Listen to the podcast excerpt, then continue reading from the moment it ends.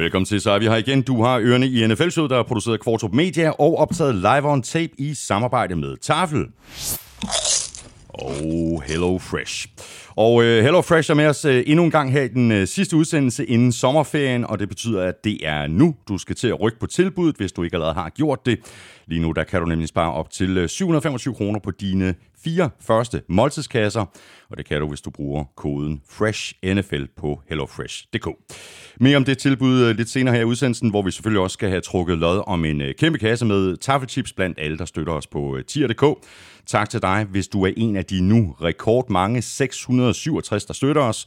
Også tak, hvis du har været forbi shoppen på nfl.dk/shop og købe lidt af vores merchandise. Og selvfølgelig tak, fordi du downloader og lytter og bruger lidt af din tid sammen med os. Du finder os alle de sædvanlige steder, plus på Danmarks største og bedste fodboldsite, guldtud.dk, og selvfølgelig også på nfl.dk. Jeg hedder Thomas Kvartrup, og her kommer min medvært. Nå, så steg hun med lige et par nyk. Hvad går det ud på, det der? Nå, men du holder øje med Vikings, ikke? Og i dag, der skal vi jo gennemgå slutspilscenariet, sådan som vi har forudsagt her de seneste par udsendelser. Og Vikings er med i slutspillet. På en eller anden måde har jeg fået dem fedtet ind i playoffs, og der er kun én ting at sige til det.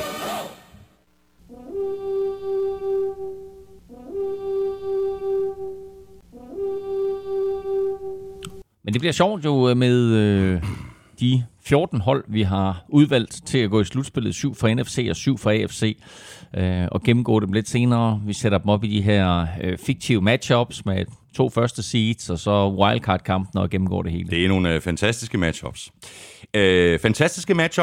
Fantastiske chips. Der står en taffelsæk lige ved siden af dig, Elming. Jamen, vi ser, hvad den første wildcard-kamp her byder på. Det er, det er en klassiker. Det er faktisk et højt seed, det her. Det er en sikker vinder. Ja, chili cheese rings. Det er jo nærmest først på anden side, det her. Chili cheese rings mod chili banase er den første matchup. Så har vi den næste her. Det er jo så en af... Det er sådan lidt vores... Hvad skal vi kalde dem? Browns, ikke du ved? De er up and coming, og er en af de nye fanfavoritter. Det er Tafel Super Crunch. Og så kommer... Og så kan man se, de her dommerne med sig her, de er nemlig op imod Move the Sticks. De der Super Crunch, dem skal vi altså have. Så er det... Ikke mere. Jeg tror, der var meget mere.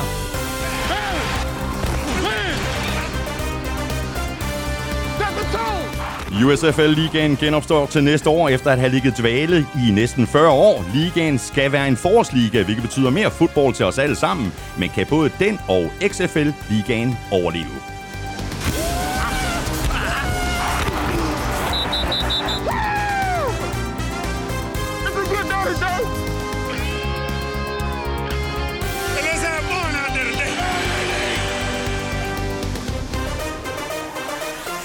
Der er nu mindre end 3 måneder til, at NFL-sæsonen 2021 starter, men her i showet, der er vi allerede klar til slutspillet.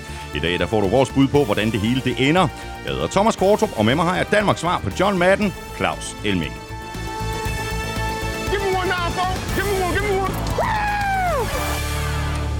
Elming, vi begynder et helt andet sted, før vi skal tale fodbold. Vi bliver nødt til lige at tale Christian Eriksen og alt det, der skete lørdag aften. Det var meget, meget voldsomt.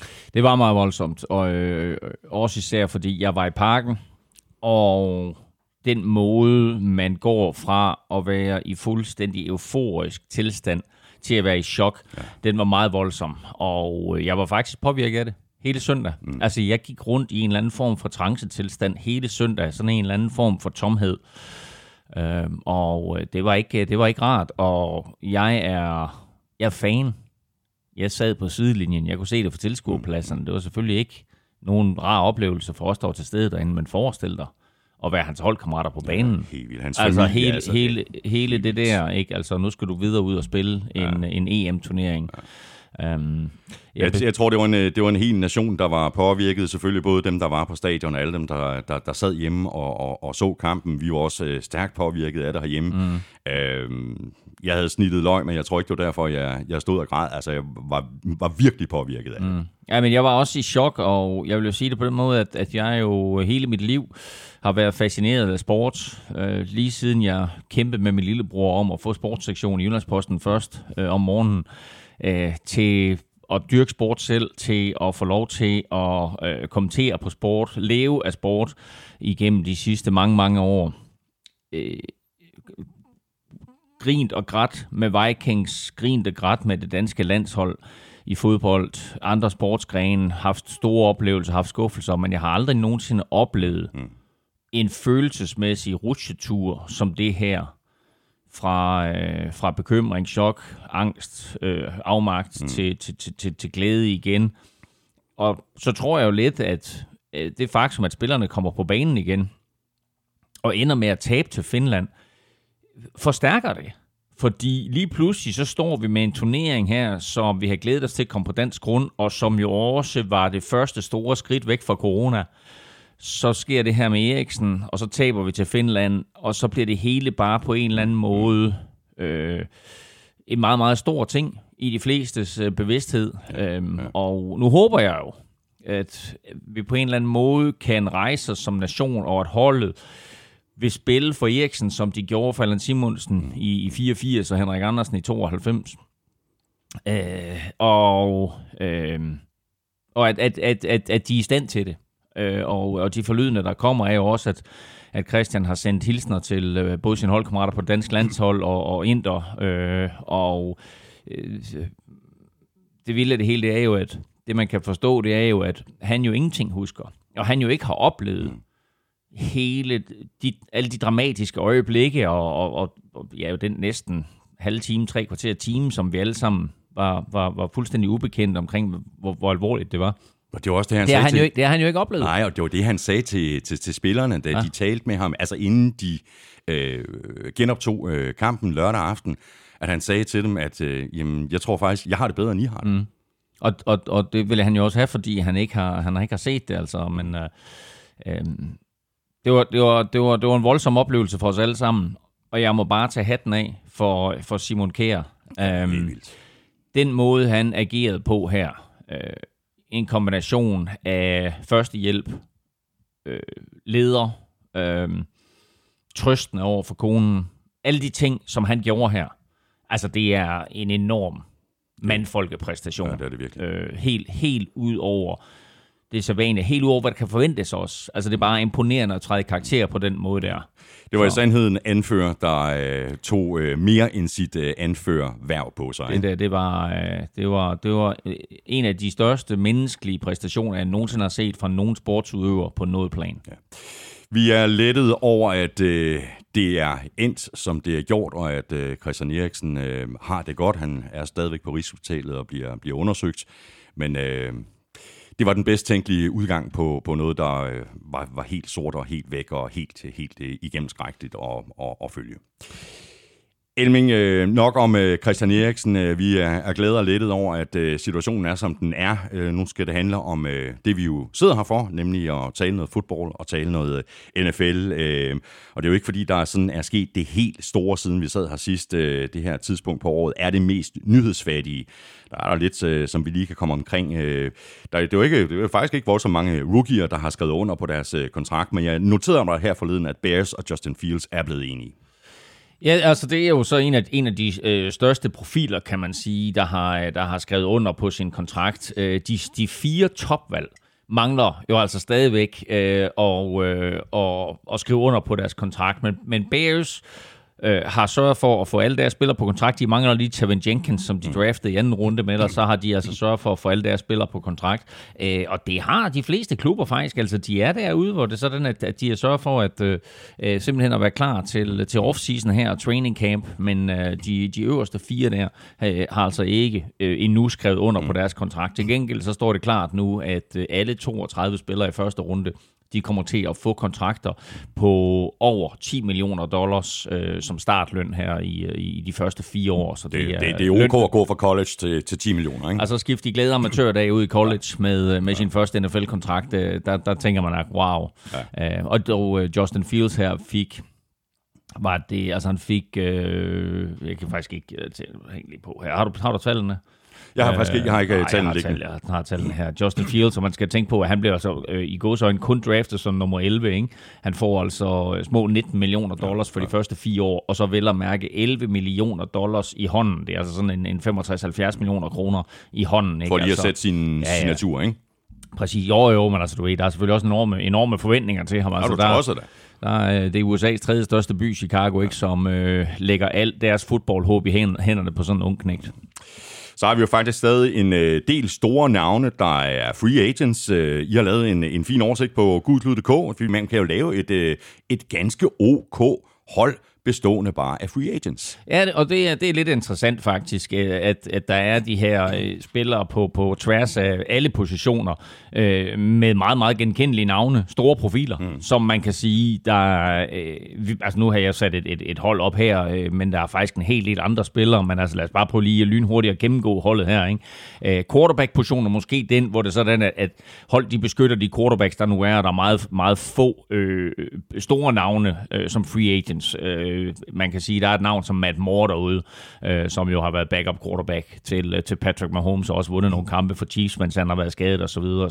Så han er der trods alt på quarterback. Der er også en Brett Hunt, der har startet nogle kampe. Der er flere andre. Running back, der har du altså spillere som Adrian Peterson og Todd Gurley, TJ Yeldon, med flere. Altså, der er et par rimelig interessante navne på running back derude. Wide receiver har jeg valgt 3 ud, der hedder Larry Fitzgerald, som vi ikke helt kender status på endnu. Kenny Stills, som jo har haft en omtumlet karriere hos Dolphins og Texans, og så Didi Westbrook, som jo så sent som for et års tid siden vel mente, at han var den bedste receiver i NFL, og nu er han altså free agent, og der er flere andre dygtige receiver også, men det var lige de 3, jeg valgte ud. Tight end er måske også en lidt svag position, selvom der er et par navne derude, som er interessante, blandt andet Jesse James, ikke Cowboyderen, men tight enden, der senest mener, har spillet for Lions. Offensive tackle er der på gode navne også. Nu har jeg lige valgt 2 ud her, der hedder Russell Okung og Morgan Moses. Altså, de vil da umiddelbart kunne hjælpe de fleste hold, der står og mangler en offensive tackle. Og det, man skal lægge mærke til her, det er, at jeg vil lige tage de sidste med her, inden jeg lige siger det. Offensive guard har valgt 2 navne ud, som man i hvert fald også kender. Trey Turner, som jo for bare 3-4 år siden var betragtet blandt de allerbedste guards i ligaen, ikke? Og Nick Easton, og så center Austin Ryder, der startede Super Bowl for Kansas City Chiefs. Men det, jeg vil sige her, det er jo, at man skal lægge mærke til, at alle klubber lige nu har 90 spillere inde i systemet. Og så kigger trænerne på, er vi tilfreds med de her 90 spillere? Fordi der er jo også hele det her med lønloftet, du skal tage i betragtning i år. At der er mange af de her spillere, som måske er dyrere end noget, du har på holdkortet, men du har ikke rigtig råd til at hive dem ind, og du skal også lave den vurdering af de ekstra $1 million, vi skal betale for ham her. Er det det værd i forhold til det, vi har? Du får de fleste af de her spillere, de er jo fyldt 30. Og der vil man også sige, der satser man måske nok mere på en 4-25-26-årig, end du gør på en 30-årig. Især hvis den 30-årige er væsentligt dyrere. Men altså, når det så er sagt, så står der en positionstræner eller en head coach derude og siger, prøv at jeg kan ikke bruge ham her til en skid. Til gengæld så er ham der altså på det frie marked. Skal vi ikke lige give ham en prøvetræning? Og så er der det med skader. Præcis. Og de kommer jo, det ved vi. Ja. Og så en del af de her navne, de skal nok finde et mandskab. Enten før sæsonstart eller ind i sæsonen. Ja, og så en sidste ting, det er også, at når vi rammer det her skæringspunkt lige der før sæsonstarten, hvor trupperne skal fra 90 og ned til 53 eller 55 plus, hvad der nu skal være på practice squaden, så vil man faktisk se sådan en lidt mærkelig situation, at der er nogle spillere, der bliver cuttet, og free agents, som ikke har spillet et eneste snap i training camp, der bliver signet, fordi der ved man trods alt, hvad man får, og har en vis forventning til, hvad man får. Skal vi hoppe i forsvaret? Vi hopper lige i forsvaret, og jeg vil faktisk egentlig, nu har jeg valgt 2 ud her på defensive tackle, som hedder Geno Atkins og Darrell Casey, men jeg synes faktisk, at defensive lineman er en vanvittig stærk position, hvis man sådan kigger på det, altså på defensive tackle, hvis man kigger på det på tværs af ligaen og på tværs af, hvor mange free agents der egentlig er. Og det overrasker mig lidt. Altså, du har også en Kawan Short, som jo måske nok er i sin karrieres efterår, men altså trods alt jo har et rimelig flot football CV. Du har en Sheldon Richardson, Du har flere andre imellem, ikke? Altså, og det er måske lige de fire store. Du har en Bo Allen, som folk måske nok kender. Du har Donato Pico, som de fleste kender, Sylvester Williams og så videre. Så der er faktisk en hel del dygtige defensive linemen, eller defensive tackles at vælge imellem. Edge rushers er der altså også en stak, og der kan man sige, at er det outside linebackers, vi kigger på, eller er det edge rushers? Nu har jeg valgt at kalde dem edge rushers her, og der er der Melvin Ingram og Justin Houston. Et par gode navne, ikke? Som, jo, altså de vil da kunne forstærke et par mandskaber. Og linebacker, faktisk lidt overrasket over at finde ud af, at KJ Wright er free agent. Jeg troede egentlig, at han og Seattle var blevet enige om en eller anden form for kontraktforlængelse, men han er free agent. Det er Kwon Alexander, som har en fortid i 49ers og hos Saints, og hvor var han ikke et sted med også. Og så Avery Williamson, som vi talte han kom jo oprindeligt fra Box. Kwon Alexander, det er rigtigt, han kom oprindeligt fra Box, godt husket. Og så er der Avery Williamson, som vi talte en del om sidste år, fordi han kom ind og skulle overtage på den her middle linebacker-position, efter at Devin Bush han blev skadet for Steelers, og nu er han altså free agent, men det er altså også en rimelig stærk trio. Forventer, at de tre, de signer et eller andet sted. Kwon Alexander har selvfølgelig været ramt af skader, og kan måske godt... risikeret karrieren, den er slut. Cornerback, også et par skarpe navne, altså Steven Nelson, som også har været starter for Steelers i mange år, så Richard Sherman. Ikke? Altså, som er godt i gang med at spille Seahawks og 49ers ud mod hinanden. Ja, han vælger den rigtige situation, som han siger, men han skal også nok finde et hold. Og så safety. Malik Hooker har vi talt lidt for lidt om. Jeg var sådan en overgang bange for, at hans NFL-karriere var slut. Det var altså en super spiller, da han kom ind i draften, falder til Colts der for 4-5 år siden. Jeg tror, de får ham med pick 15 i første runde. Vi regner med at have top 5-pick, i hvert fald top 10-pick, men... Han falder til dem, og jeg tænkte, wow, det er et af de bedste picks overhovedet, den draft der. Men han har simpelthen været for meget skadesramt til, at han har haft en stor impact for Colts eller ligaen som helhed. Men han håber altså på, at NFL-karrieren fortsætter et eller andet sted. Og er han skadesfri, så er det jo helt sikkert en vanvittig talentfuld spiller, Malik Hooker. Så hold øje med, hvor han ryger hen. Og så Kenny Vaccaro, som jo er en af de der store hardhitters og så videre, som jeg altid holder af at se på, som har spillet for blandt andet for Tennessee Titans. Han er altså også på markedet. Special teams, punter Thomas Morstead, special teamer Nate Ebner, den her, vi kan kalde ham football/rugby-spiller, som jo har spillet mange år for New England Patriots, og som jo også har været med til OL for USA på rugby. Og så ved jeg ikke, om du stadigvæk har lyden liggende. Jeg har desværre ikke Jeg havde regnet med, at Jesper Elming skulle have lov til at præsentere min kicker. Det er også en skandale. Justin Rohrwasser! Men altså, der er den desværre ikke på bordet. Ja, men det her, det er jo bare et lille udsnit af de spillere, der er free agents lige nu. Og jeg har sådan set lavet den her artikel for at vise, hvor vildt et hold man kan stille. Præcis, fordi det er et ret vildt hold. Der er ikke nogen navne her, du ikke kender. Nej, præcis. Elming, i sidste uge, der talte vi jo om, at Eagles var i gang med at shoppe Zach Ertz. Det er de sådan set stadigvæk. Han er ikke blevet traded endnu, men mon ikke det er det, det ender med på et eller andet tidspunkt. Jo, især fordi, at de jo nu har hentet Richard Rodgers, som vi jo senest kender fra Green Bay Packers, altså den her Rodgers til Rodgers Connection. Nu er de altså heddet Richard Rodgers ind som tight end hos Eagles, og dermed så er Zach Ertz formodentlig på vej ud. Der er et løst rygte, der hedder Zach Ertz til Cardinals for linebacker Jordan Hicks, som jo oprindeligt kom fra Eagles. Så det er i hvert fald en mulighed, men det kan de vist ikke helt blive enige om. Nu må vi se, hvor det ender. Og i det hele taget skal man lægge mærke til, at udover de her free agents, vi lige har talt om, så er der altså nogle navne, som der stadigvæk verserer en hel del rygter om i trade-sammenhæng. Og Zach Ertz er selvfølgelig et navn. Nu er der, kan vi sige, de to store quarterbacks, Aaron Rodgers og Deshaun Watson. Hvor ender de henne? Altså, præcis, og rygterne kører på både Deshaun Watson og på Aaron Rodgers. Det må vi sige. Og der er andre quarterbacks. Nick Foles er pludselig bragt i spil til, at han skal fra Chicago til New York Jets. Gardner Minshew, vores allesammens Gardner Minshew, er rygtet, at han skal fra Jacksonville, hvor han selvfølgelig kommer til at stå i skyggen nu af ikke blot Trevor Lawrence, men måske også en eller anden backup quarterback, så han befinder sig i en tredje quarterback-position-agtigt, at han måske skal til Dallas Cowboys. Så så det er lidt spændende at se, hvad der sker med det. Andre store navne, som man helt sikkert kender, Stephon Gilmore, cornerback fra Patriots, har der altså været rygter om længe, at Patriots shopper, og det er måske for at slippe af primært med hans løn. Jeg tror godt, at de kan lide hans spil på banen, men vil gerne af med hans løn. Jameson Crowder, receiver fra New York Jets, er også et navn, som er lidt interessant. De har hævet en hel del spillere ind via free agency og draften nu her til receiver-positionen, så Jameson Crowder bliver måske i overskud i Jets, så de prøver på at shoppe ham lidt. Og så må et kæmpe navn, altså sidste års interception leader i NFL, Xavien Howard fra Miami Dolphins, bliver muligvis også shoppet, og det er sådan lidt underligt, fordi jeg synes, at den der duo, de har med Byron Jones og Xavien Howard i Miami, er en af de ting, der gør det her forsvar meget, meget slagkraftigt. Men hold øje med de der navn der, der kan faktisk være, der andre i spil.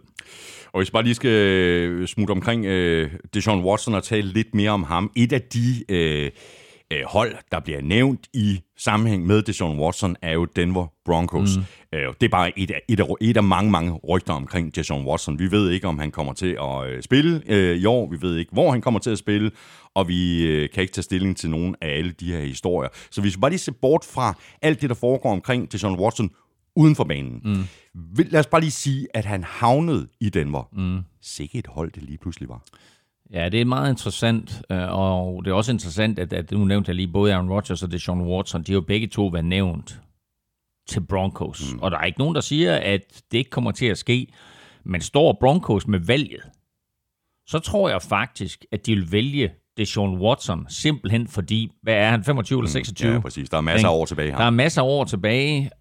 De får selvfølgelig en forholdsvis dyr spiller, det gør de også i Aaron Rodgers, men her der får de altså en spiller, som når alt det her turbulens, det har lagt sig, så har de jo lige pludselig fået en af ligaens absolut bedste quarterbacks ind. Altså, du har Patrick Mahomes, og så har du en stor gruppe af quarterbacks under det, men der er Deshaun Watson måske nok den, som har det største potentiale, og hvis han kan holde snitterne fra sine massøser, så er der ikke nogen tvivl om, at de får en kanonspiller ind, og hvis du så lægger mærke til, hvad der er af våben omkring ham, og hvad der er af forsvar, så har du faktisk måske lige pludselig Denver Broncos-mandskab, som kan matche Kansas City Chiefs, ligger i division med Patrick Mahomes og Chiefs, så kan Broncos få Deshaun Watson? Og grunden til, at de her rygter bliver bragt på bane, det er fordi Deshaun Watsons tidligere holdkammerat safety Kareem Jackson nu spiller for Denver Broncos, og jeg kan ikke huske, om det var i et radioprogram, eller det var til en avisartikel, han sagde, at han havde talt med Deshaun Watson, og Watson gerne vil til Denver, og så ved vi godt, at i agurketiden her, så bliver sådan noget pumpet op. Så det er en historie lige nu, som der måske bliver brygget lidt mere på, end godt er, men faktum er bare, at Texans stadig kan få noget for Deshaun Watson. Nok ikke så meget, som de har kunnet få umiddelbart efter sæsonen var slut sidste år. Vi sad her og talte om 3 første runde picks, eller måske endda 4 første runde picks. Nu er vi sgu ned på 2 plus det løse. Men det vil stadigvæk være værdifuldt for Texans at få noget for ham. Jeg var af den overbevisning oprindeligt, at Texans aldrig nogensinde ville skille sig af med Deshaun Watson, og at det nye regime, der var kommet ind, de ville blive lynchet. Downtown Houston, hvis det var sådan, at de gav sig i kast med at trade Deshaun Watson. Men nu er vi jo der, at for at undgå en eller anden form for PR-katastrofe, og for måske at genskabe noget tillid til et Texans-mandskab, der har svært ved at sælge billetter i øjeblikket. Texans har haft udsolgt til samtlige deres kampe i hele deres levetid siden 2002. Det får de ikke i år. Altså, de har for første gang udfordringer med at sælge sæsonkort. Så måske skal der ske nogle enormt store, endnu større dramatiske udskiftninger på det her hold, end vi har set. Så Deshaun Watson til Denver Broncos er... Det giver mening, faktisk for alle parter. Det giver mening. Det er også realistisk. Der er også en Deshaun Watson til Dolphins stadigvæk i spil. Der er en Deshaun Watson til forskellige andre klubber stadigvæk i spil. Carolina Panthers måske, selvom de har hævet Sam Darnold ind. Så muligheden er der, og det er klart, at det er sådan en spiller, som der vil være enormt stor fokus på. Også med henblik på, får han overhovedet lov til at spille i år, som vi talte om for et par uger siden. Der kommer ikke en retssag imod ham før i 2022. Og så tænkte jeg, når han fint nok, så er han jo klar til at komme tilbage til NFL. Men det, der er sket nu i Houston, det er, at de har valgt at annullere deres minicamp. Der har været et par skader rundt omkring i ligaen, og det betyder, at flere forskellige mandskaber har valgt simpelthen at annullere deres minicamp, siger, vi skal ikke til at tage nogen chancer, vi skal ikke have nogen unødvendige skader. Det drejer sig om Eagles, det drejer sig om Fort Niners, det drejer sig om Texans, der er en eller to andre klubber. Men Texans, på trods af, at de har et hold bestående af 50% nye spillere, så har de valgt at annullere deres minicamp. Ved at de gør det, så udsætter de også en konflikt, der hedder, kommer Deshaun Watson til den minicamp, eller gør han ikke? Præcis. Nu her ved at udsætte den, jamen, så er der ingen grund til, at han kommer. Altså, han har ikke noget at komme til. Men havde de kørt minicampen igennem, og han ikke havde været der, så har vi haft en Deshaun Watson holdout, og så må vi sige, så havde alle de her trade-spekulationer, så havde de fået endnu mere benzin på bålet. Lad os bare lige binde en sløjfe om det andet store navn, altså Aaron Rodgers, som der også fortsætter masser af rygter omkring. Jeg tror ikke, at Rodgers han møder op i Green Bay før på et eller andet tidspunkt i august. Så nu er det altså det er Jordan Love, der har fået samtlige snaps, eller i hvert fald hovedparten af snapsene i træningen. Ja, og det var vist sådan en pose blandet bold, så vi skrev en artikel inde på Gul Klud om, at det så rigtig, rigtig skidt ud til den første træning, at han kastede hen over hovedet på receiver, og han missede fuldstændig frie receiver, og der var alt muligt andet halløj.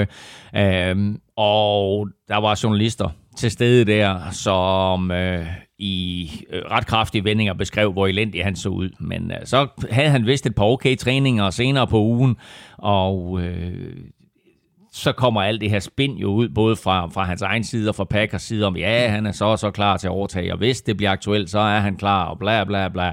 Der er ikke nogen tvivl om, at Packers fans, de frygter, at de skal stille op til sæsonen uden Aaron Rodgers. Og Jordan Love, det er super fint for ham, at han får alle de her snaps. Det er super fint at få lov til at tage snaps med første hold, for når du er backup quarterback 1, hvis du kommer ind og får taget nogle snaps, så er det sjældent, at du får lov til at tage det med den bedste running back, og den bedste offensive linje, og de bedste receiver. Så er det sådan en anden tredjerangsspiller, du spiller med. Nu her, der får han lov til at tage dem. Han får lov til at kaste det, der var til Adams. Han får lov til at give handoff til Aaron Jones.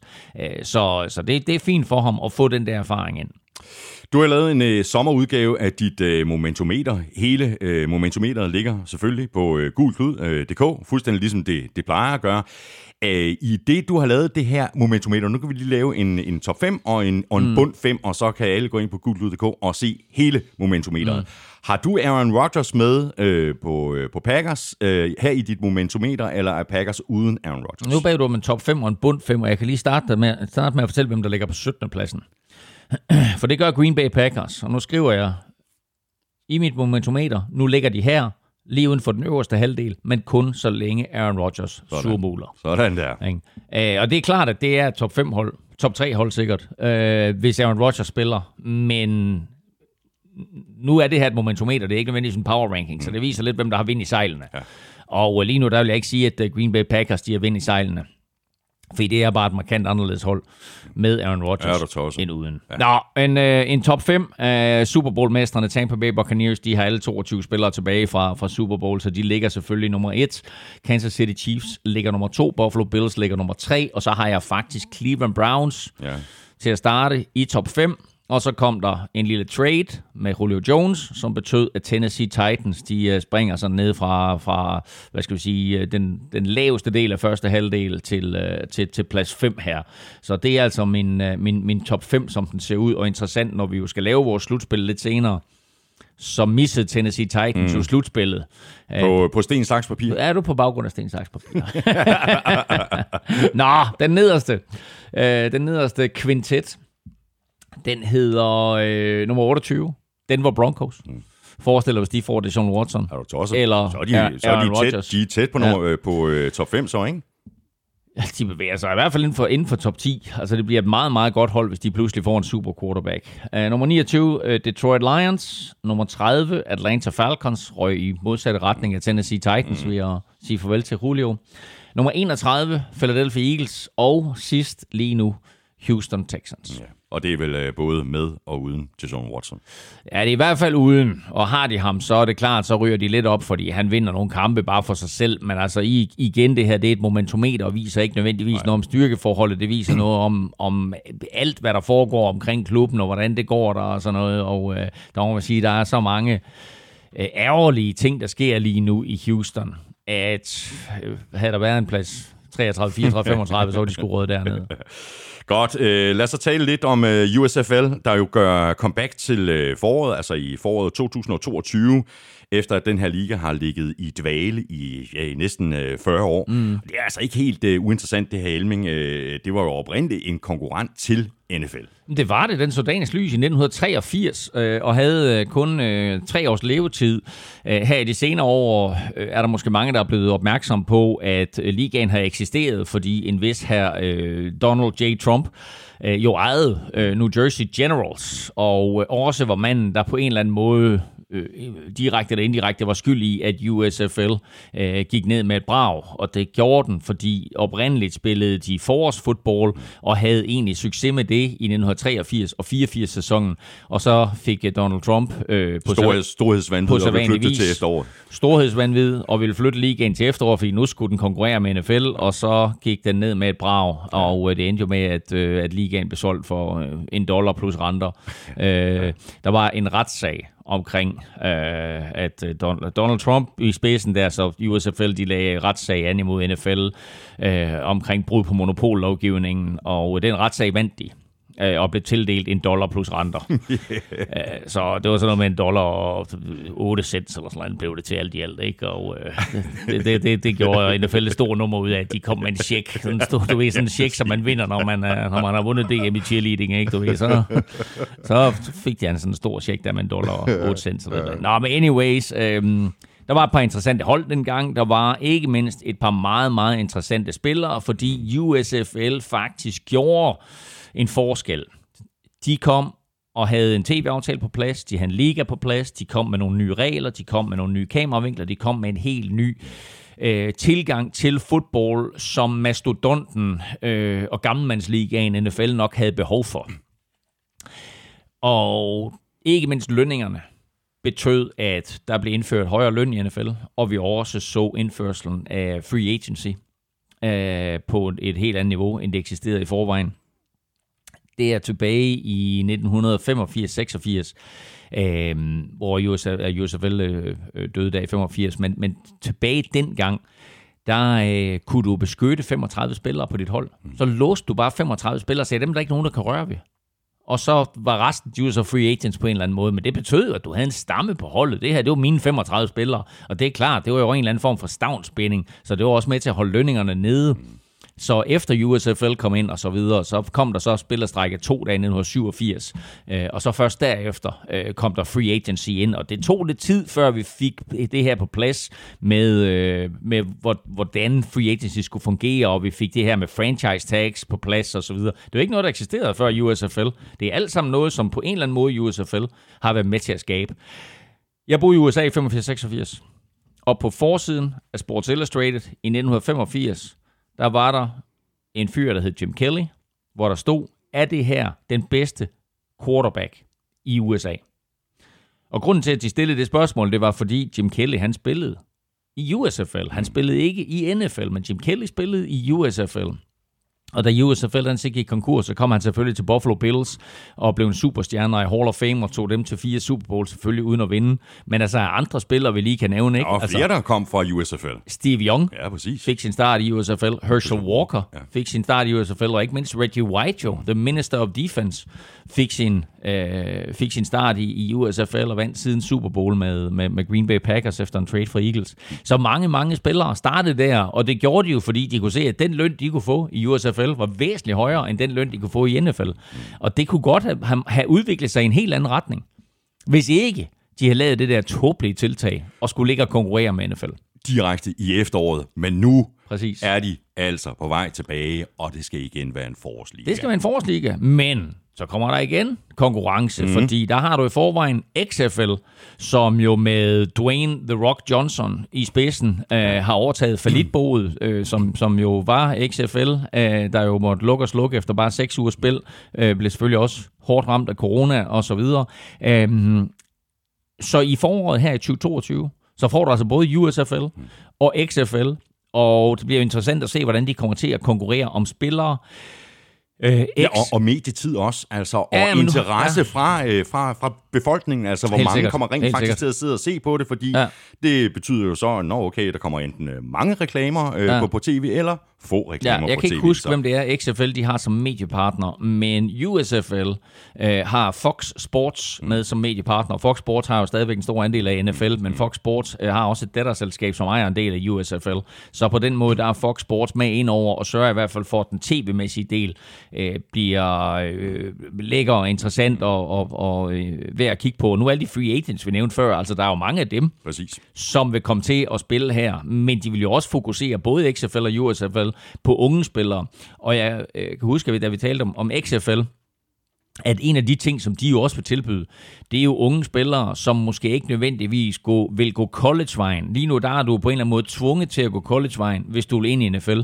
Men hvis du nu lige enten ikke er boligt skarp, eller bare ikke har lyst til at gå den vej, tænker, jamen hey, altså hvorfor skal jeg ikke som 18-årig have lov til at gå ud og blive professionel fodboldspiller, hvis det er det, jeg betragter som muligheden for mig, og det jeg helst vil. Hvorfor skal jeg partout sidde på skolebænken, for at jeg kan få lov til at spille fodbold, og for at jeg kan få lov til senere at få en professionel karriere? Hvorfor skal jeg bruge 3 år af mine bedste år, både mentalt og kropsmæssigt, på at få tæsk, for at jeg kan komme til at spille fodbold og få endnu flere tæsk? Hvorfor ikke bare sige, nu tager jeg de her 3-4-5 år og tjener boksen, og ser, hvor langt jeg kan drive det til, og måske en dag vil der også på et tidspunkt komme, og der er jo en regel om, der hedder, at du skal være 3 år ude af high school, for at du kan komme i NFL.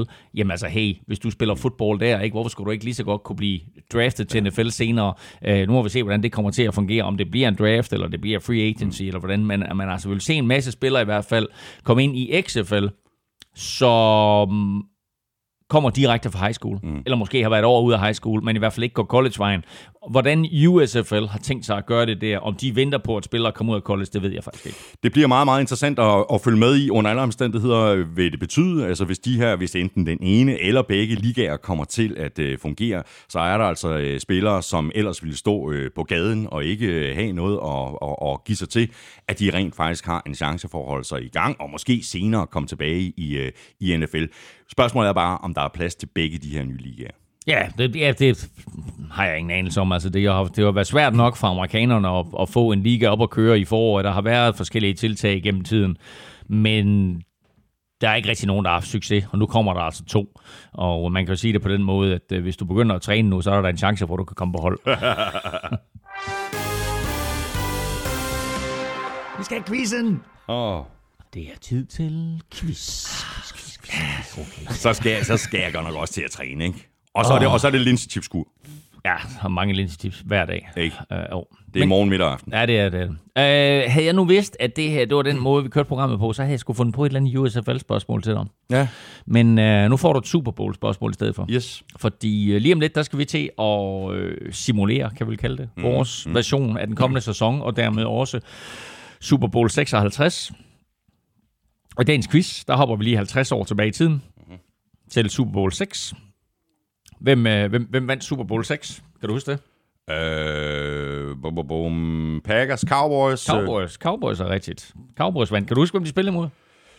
Det kan jeg faktisk ikke. Og det var den første af 3 Super Bowl i træk. Hvis det er i træks, så er det Dolphins. Så er det Dolphins, ikke? Super Bowl 6, Dallas Cowboys over Miami Dolphins. Kampen endte 24-7. Var faktisk tættere end det i lang tid. Men det sidste touchdown, og MVP i kampen, blev i øvrigt legendariske Roger Staubach. Men hvem kastede Roger Staubach det sidste touchdown til i kampen? Ja. Du får et lille hint. Gør det. Ja. Fordi lige nu... Can't do it. Nej, du får et lille hint. Han vandt selv senere endnu en Super Bowl, men denne gang som head coach. Bum.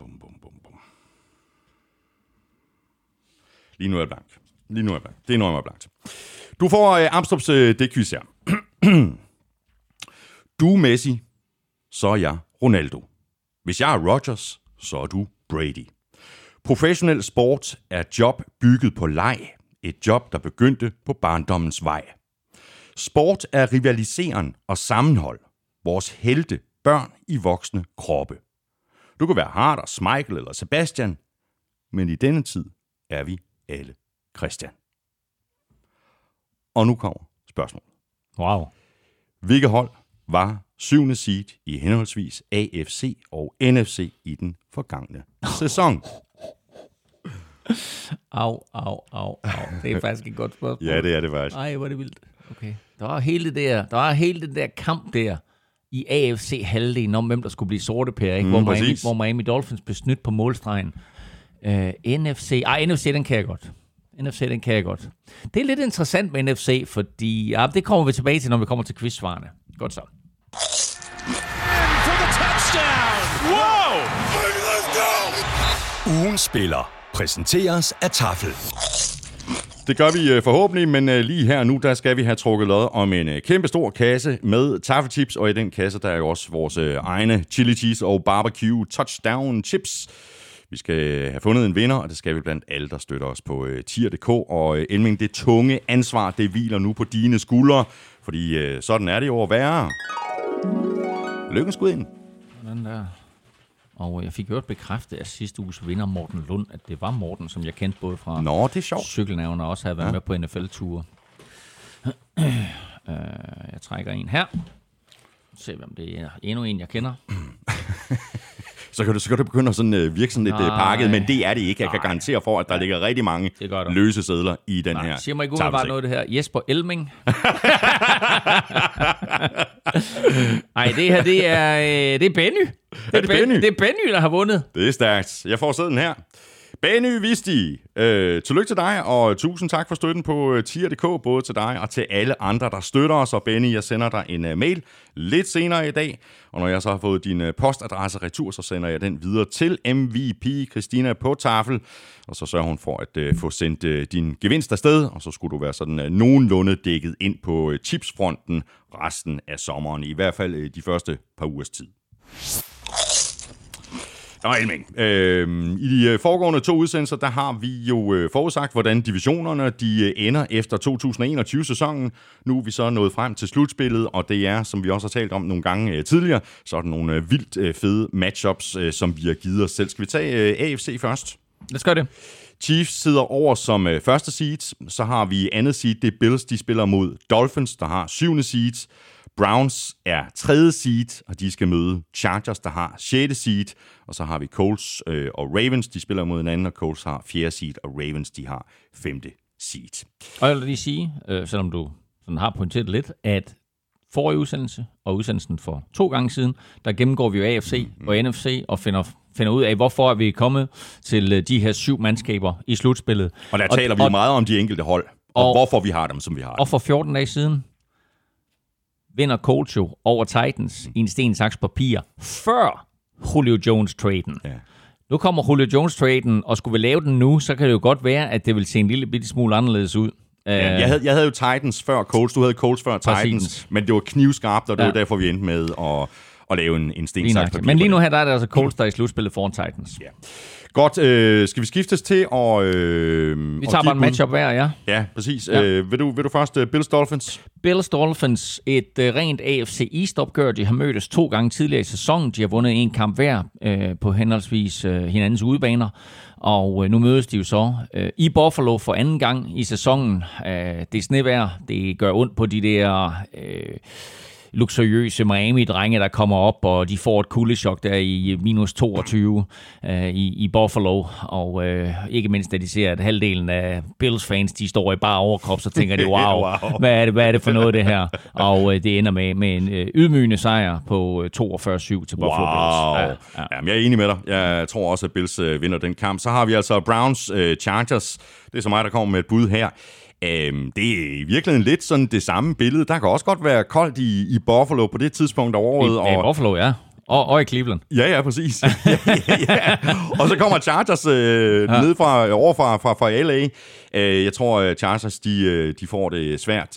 Vi har rost Browns rigtig mange gange efterhånden, og jeg tror altså også, de vinder den her kamp. Jeg ved ikke, hvor ydmygende det kommer til at blive, men jeg tror, de vinder det her opgør. Sådan, så Browns spiller sig altså videre i slutspillet her, og dermed så ligger en af kampene i næste runde også klar, fordi nu har vi anden og tredje seed videre, og det betyder, at Chiefs som første seed, der er gået videre og først træder ind i slutspillet nu, de i næste runde skal møde vinderen af Colts og Ravens. Og Indianapolis Colts, da de får på en eller anden måde via sten, saks, papir fedtet sig i slutspillet. Og her der skal det så møde et Baltimore Ravens-mandskab, som vi så sidste år. Starte lidt langsomt, og så for virkelig sparke røv til sidst, og så røg de lidt overraskende jo ud af slutspillet med et brag. Her der møder de altså Colts, det gør de godt nok på udebane, men Ravens, de napper den. Lamar Jackson og alle hans nye våben, og et ungt opportunistisk forsvar, de gør det af med Colts. Og så jeg viser dig lige mit papir, jeg har faktisk også Ravens. Sådan der. Ja, jeg var lidt i tvivl. Sådan, selvom Carson Wentz, han gør det godt, og kaster... 4 touchdowns i den her kamp, ja. Så taber de 31-28, og Ravens går videre. Så har vi nemlig to kampe, ja. I AFC-halvdelen, der hedder Bills 2. seed mod Browns 3. seed, og Chiefs 1. seed mod Ravens 5. seed. Bills mod Browns. Ja, og Chiefs mod Ravens. Sikke en kamp. Ja, det kan det godt. Altså, det er fedt. Det er to unge quarterbacks. Ja, ja. Og de er også fra samme draft, Baker Mayfield og Josh Allen der. Så, hvad for en af dem vil du tage? Vil du tage Bills mod Browns eller Chiefs mod Ravens? Tag du bare Bills mod Browns, ja. Den må jeg godt nok indrømme, den er jeg godt nok i tvivl om. Ja, det er to koldvejrhold, der er vant til at spille udenfor. Kampen bliver spillet i Buffalo, der har hjemmebane her som anden seed. Og jeg kunne godt se Browns få store udfordringer med Josh Allen, når han løber selv, men... Baker Mayfield gør, hvad han kan, og kæmper sine Browns tilbage, og det ender faktisk med en overraskende Browns-sejr, så Browns de går i AFC-finalen. Okay. Så har vi Chiefs og Ravens. Ja. Browns de sidder og holder øje med den her kamp her, fordi hvis Chiefs de vinder, så skal de til Kansas City og spille AFC-finale, men hvis Ravens vinder, så får Browns faktisk hjemmebane i AFC-finalen. Der er ikke nogen tvivl om, hvad Cleveland Browns de sidder og håber på. De vil gerne spille på hjemmebane. Det kommer de altså ikke til her. Fordi jeg tror... Arrowhead er fyldt til randen. Chiefs vinder. Godt. Er det tæt? Jeg tror faktisk, det bliver en rigtig tæt affære. Godt. Skal jeg komme med nogle cifre? Kom bare med nogle cifre. Så bliver det 24-21, og kampen bliver afgjort til allersidst. Det er Chiefs, det er Patrick Mahomes, der endnu en gang leverer magi. Sådan.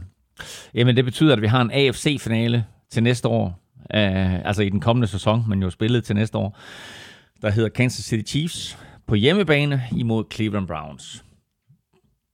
Sikkert brag. Ja. Nå. Ja. Kan Browns tage til Arrowhead og vinde? Jeg tror det ikke. Nej. Det tror jeg faktisk ikke. Godt. Jamen, hvad siger du? Nej, men jeg er enig. Chiefs, de napper den på hjemmebane. De er hjemmebane i slutspillet igen, og det udnytter de til at med 80.000 tilskuere i ryggen til at besejre Browns, som giver god modstand, men ikke kan stille den op over for Mahomes i længden. Men det her Browns-mandskab, altså som jeg sagde for 14 dage siden, der kommer til at være en Browns-skabsfan inden i maj den her sæson. Jeg håber virkelig så meget på, at det går dem godt, og at de endelig har fået skruet det sammen. Og at de der kampe, de tabte sidste år, at der har de dygtigheden og et års mere erfaring og et år mere med trænerstaben, der gør, at nu vinder de kampe. Det kunne godt blive en rigtig, rigtig god sæson. Ja, det tosser. Så har vi NFC. Buccaneers sidder over som første seed, og så har vi Packers med andet seed, der skal spille mod Seahawks, der har 7. seedet. Og så har vi Rams på 3'eren mod Vikings, der har 6. seedet. Og så har vi Cowboys mod Cardinals. Cowboys har 4. seedet, og Cardinals har 5. seedet. Packers, Seahawks... Den tager jeg. Den tager du. Så får du lov til at tage Rams. Det er godt. Ja. Packers, Seahawks... Nej, Packers, det er jo simpelthen blevet en ny klassiker. 2. seed mod 7. seed. Packers på hjemmebane igen. Mod Seahawks, de har haft nogle interessante opgør, ikke mindst i slutspillet, hvor jo Packers på et tidspunkt jo vinder en slutspilskamp på en interception, efter at Seahawks var lidt kold høne der ved coin toss, og hvad hed han, quarterbacken? Havde også en bror. Hvad fanden hed det? Ja, han havde ikke så meget hår på hovedet. Nej, hvad var det pinligt, jeg glemte det. Det kommer lige om lidt. Men han jo sagde... da de vandt coin tosset. We'll take the ball and we're gonna score. Og så kastede han en interception, der blev returneret for touchdown. Ja, det var ikke sport. Ej, hvor er det pinligt. Hvad hed han? Ikke Matt Leinart? Matt hvad? Ikke Matt Leinart? Nå, det kommer til mig. Godt. Ja, men dermed, og jeg siger, det ender på samme måde. Packers, de vinder. Og mens du så lige kommer med Rams på Vikings, så gør jeg lige noget forfærdeligt her. Det er lige googler. Jamen, det er tilladt. Ja. Jeg kan heller ikke komme i sanger med. Ej, hvor er det? Det er irriterende. Han har ikke særlig meget hår på hovedet. Nej, og jeg kan fuldstændig tydeligt se, hvor... Ja, okay. Ja, du googler lige. Ja. Rams mod Vikings. Ja, igen har jeg sådan en kamp. Faktisk lidt ligesom med Packers og Seahawks. Hvis Packers og Seahawks ville være blevet spillet i Seattle, så tror jeg faktisk, jeg ville have taget Seahawks. Og jeg har det på samme måde med den her Rams-Vikings. Jeg tror, Rams de vinder over Vikings på hjemmebane. Det tror jeg, at de gør. Okay. Det gør de. Ja. De vinder. Nå. Og det bliver en ydmygende sejr. Nå, stop dig selv nu. Sådan er jeg ikke. Har du googlet? Jeg har googlet. Og det er pinligt. Og jeg er skuffet over mig selv. Men det var trods alt lidt langt væk. Jeg havde gang i land med S, og der indgår der godt nok også S i det. Kan du lide kartofler? Ja, det er okay. Har du en yndlingskartoffel? Altså sådan, du ved, sådan en måde at lave dem på. Altså, det skulle da lige være tafchips. Det er en god måde at spise kartofler på, men det hedder de ikke. Han hedder ikke med taffelchips. Men nej, hvis nu man tager sådan en kartoffel, og så lige skærer riller i den, og så ind i ovnen med den. Ja, så er det fritter. Ej, jeg siger da ikke, du skærer den igennem. Jeg siger, du skærer riller i kartoflen, sådan så der er en bund. Ah! Godt. Hasselback. Åh, nu kæft, mand. Og det var jeg faktisk ikke kommet i tanke om. Det tror jeg ikke. Det tror jeg faktisk ikke, jeg var. Det er bare mega klap. Og kæft, en sort klap. Nå, men Matt Hasselback vandt coin tosset sammen med Seattle Seahawks. Han var jo tidligere Packers quarterback, jo ikke? Og siger så, we're gonna take the ball, and we're gonna score. Og så kaster han en interception. Jeg tror, 2 eller 3 plays senere. Vi har Packers videre. Og så har vi lidt skuffende Rams videre. Så, og så er den sidste kamp, det er Cowboys mod Cardinals. Cowboys på hjemmebane. Ja, det er interessant, ikke? Ja. Meget kommer til at afhænge af Dak Prescott, men i det, at vi har dem til at nå i slutspillet, så er det selvfølgelig med en storspillende Dak Prescott. Ellers var de jo ikke her. Nej, det er klart. Han har, hvad skal vi sige, ikke bare spillet sig op, men han har også undgået skader hele sæsonen. Det samme har Cardinals og Kyler Murray, så nu har vi altså den her matchup mellem Cowboys og Cardinals i Dallas. Ja. Og jeg tror, havde det været i Arizona, så havde jeg nok givet den til Cardinals, men nu får Dallas den. Og interessant i øvrigt, at Seahawks, Rams og Cardinals alle sammen er i slutspillet, og 49ers som det eneste mandskab fra NFC West bliver snydt i den sammenhæng. Men Cowboys mod Cardinals i den sidste wildcard-kamp her, 4. seed mod 5. seed, og Cowboys benytter hjemmebanefordelen til at besejre Cardinals. Jeg har også Cowboys over Cardinals. Ja. Godt, så har vi to matchups tilbage. Ja, det er de 4 første seeds, eller de 4 øverste seeds, der er gået videre i NFC-halvdelen, så vi har første seed Buccaneers mod Cowboys 4. seed, og vi har Packers 2. seed mod Rams 3. seed. Buccaneers mod Cowboys. Jamen, ved du hvad? Jeg er rigtig kedelig, fordi jeg tror, Brady og company vinder den. Ja. Det tror jeg også. Det er ret overbevist om. De er hjemmebane, og jeg tror sgu, at det er lidt interessant, fordi Packers på hjemmebane imod Rams, det er jo et Rams-mandskab, der kommer med Matthew Stafford. Og Matthew Stafford, han har spillet en hel del gange på Lambeau Field, så han chokerer verden og besejrer Packers og Jordan Love. Så Rams, de vinder på Lambeau Field, og dermed så får vi en NFC-finale mellem Rams og Tom Brady. Altså en rematch af Super Bowl 53. Men i den her form kan man sige, det er Buccaneers, der skal spille mod Rams. Bucs har hjemmebane imod Rams. Hvordan går det? Jeg har Bucs til at vinde den kamp.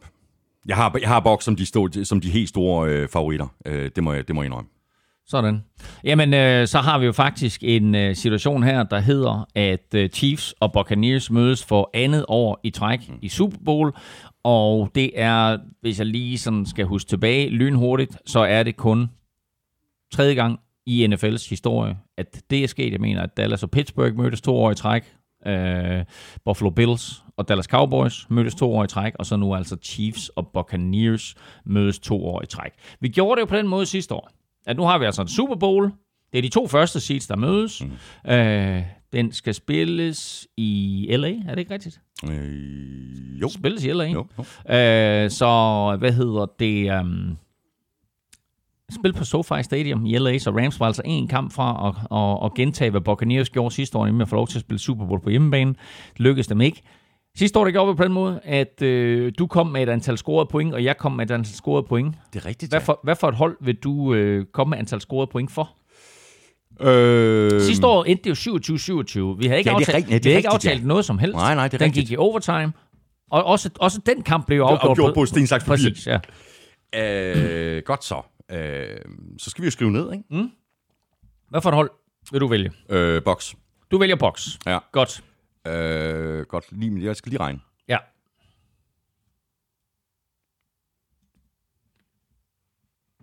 Det kan godt gå hen og blive en underholdende affære, det her.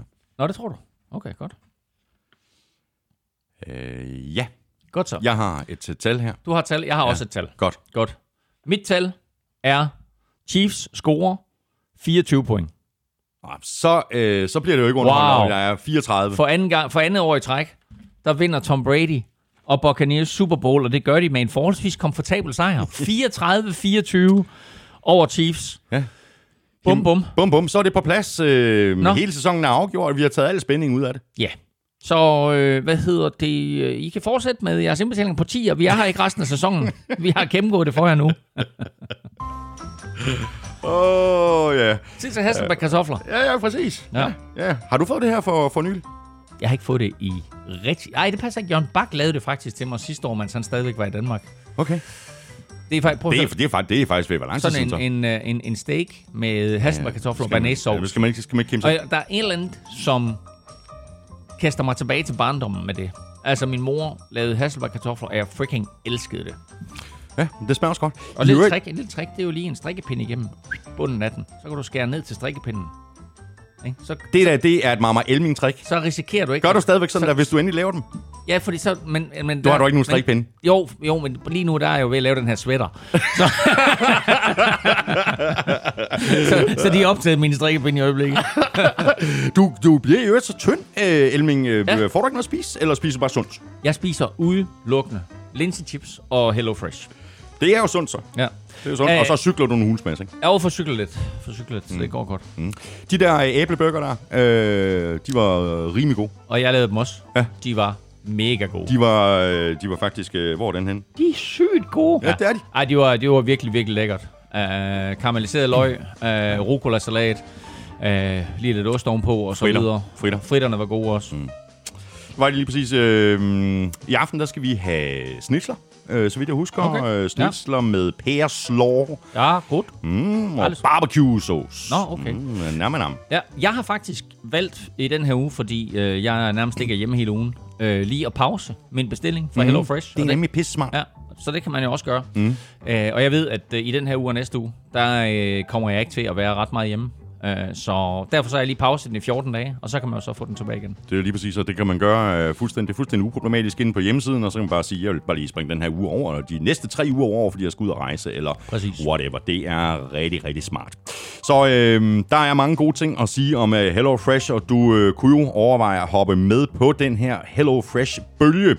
Lige nu der får du ovenikøbet en rabat, der kan mærkes. Du kan nemlig spare op til 725 kroner på dine 4 første måltidskasser. Og det kan du, hvis du går ind på hellofresh.dk og bruger koden FRESHNFL. Fresh og NFL ud i et og med store bogstaver. Og husk, at du binder dig ikke til noget som helst, men hvis du ikke ønsker at fortsætte med de her måltidskasser, ja, så skal du altså huske at melde fra igen. Vi skal have quizzen. Det er tid til quiz.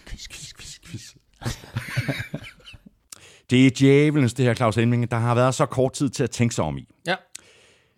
Det er noget djævelsværk. Ja. Og jeg er fuldstændig blank, det må jeg alene om. Godt. Han vandt det er overhovedet ikke godt, Elmegaard, det er jo ikke så. Nej, han vandt Super Bowl 6, ja. han greb et touchdown, ja. Han blev senere head coach i NFL, ja. Og vandt også Super Bowl som head coach. Ja, det har du sagt en gang, og jeg er stadigvæk blank. Ja. Han Kom ind i ligaen i 1961, ja, hvor han blev Rookie of the Year. Han blev draftet som nummer 5, hvilket indtil i år var det højeste, en tight end nogensinde var blevet draftet. Kyle Pitts blev draftet 4 i år, så han var tight end. Nej! Han var af ukrainsk afstamning, og inden han lavede sit efternavn om, der var det efternavn der, det var Ditko. Ditka. Mike Ditka, hold nu kæft, jeg skulle have meget hjælp før Mike Ditka kom frem. Jeg kunne se ham for mig, ja, men jeg kunne huske navnet. Ja. Mike Ditka var tight end. Han godt nok draftet 5'er. Han blev draftet 5'er. Der er 2 tight ends i historien, der er draftet 5'er, og det var altså det højeste indtil Kyle Pitts i år blev draftet 4. Mm. Han blev draftet i Chicago Bears, spillede i Chicago i 6-7 sæsoner, kom videre til Philadelphia Eagles og derfra til Dallas Cowboys, og så vandt han så Super Bowl 6 med Dallas Cowboys. Han blev jo draftet i 1961. Apropos, at nu kommer USFL og XFL og sådan noget. Så i 1961, der var AFL-ligaen jo lige startet. AFL er jo, hvad skal vi sige, den eneste konkurrerende liga med NFL, som jo egentlig har været i stand til og ikke bare levere et konkurrencedygtigt produkt, men rent faktisk få NFL til at indse, at her der har vi en modstander, som det måske er bedre at arbejde sammen med, end at konkurrere mod. Så NFL og AFL blev jo lagt sammen. Det er jo det, vi kalder som NFC og AFC i dag. Og i 1961, der blev Mike Ditka draftet nummer 5'er. Han blev draftet som nummer 5 i NFL, og som nummer 8 i AFL. Men han valgte altså at tage til NFL og spille der hele sin karriere, og blev så senere head coach og kom tilbage til Chicago Bears og vandt Super Bowl 20 med Chicago Bears og det her fremragende 1985-udgaven af Chicago Bears forsvar, som vi jo talte lidt om i sidste uge også med The Super Bowl Shuffle. Ja, ja. Han var fantastisk karismatisk head coach. Jeg husker, da jeg boede i USA, og det gik ikke så forfærdeligt godt for Chicago Bears det år. Han var tosset på de pressekonferencer.